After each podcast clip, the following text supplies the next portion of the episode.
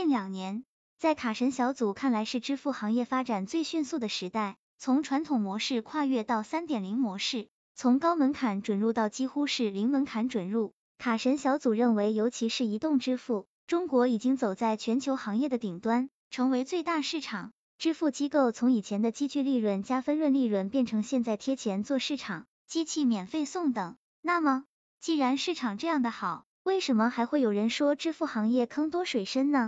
那么今天卡神小组就来和朋友们讲一讲做 POS 的为什么总是被割韭菜。朋友们一起来看看详细内容吧。涨价、被收割、套路、停发分润、偷漏数据的事件屡见不鲜。卡神小组告朋友们，如果今天有人跟你说零点五一，明天就有人跟你说零点五零，后天就有人跟你说零点四九，甚至过段时间零点四七也出来了。被坑过的人都懂。没被坑过的人还在替别人免费打工，不做业务还持续一直给你发分润的还有几个？日久见人心，不要比谁的分润有多高，比比谁的分润更长久。在卡神小组看来，首先选择支付公司很重要，支付公司没选好，很可能白忙一场。如果朋友们不知道怎么选，尽量选大牌子，资格老的，行事风格谨慎的，也许政策一般，但是分润拿得到。对了。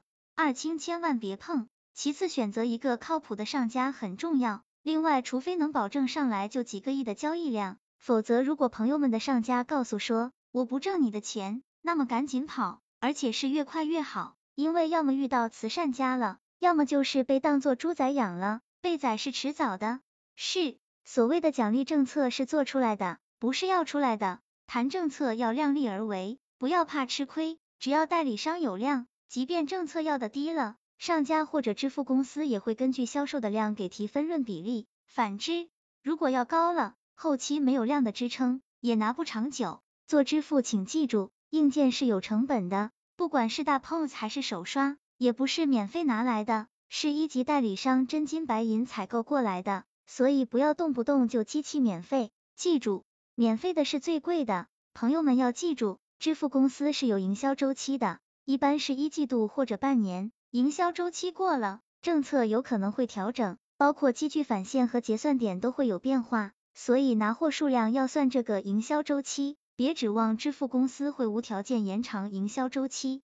如果接受不了这个，趁早别入行。卡神小组总结，在最后，卡神小组提醒朋友们，如果朋友们吃不了苦，扛不了压力，没有责任担当，没有执行力，又不想学习。没有团队精神，又整天疑神疑鬼，对上家或者支付公司无端猜疑的，就不要考虑这个行业了。估计换别的行业也够呛，还是老老实实过您的安稳日子吧。当然，卡神小组希望朋友们了解到，我们国内的银行发卡量一直在增长，信用卡这个产品永远都不会消失的。不过，卡神小组认为，或许会换一个载体来出现。支付市场蛋糕一直在，有需求的地方。就会有市场，所以不要再说 POS 机已经饱和了，没有必要再做了。只要努力，哪里都可以看到机遇。毕竟爱拼才会赢，不是吗？希望这个资料对朋友们有所帮助。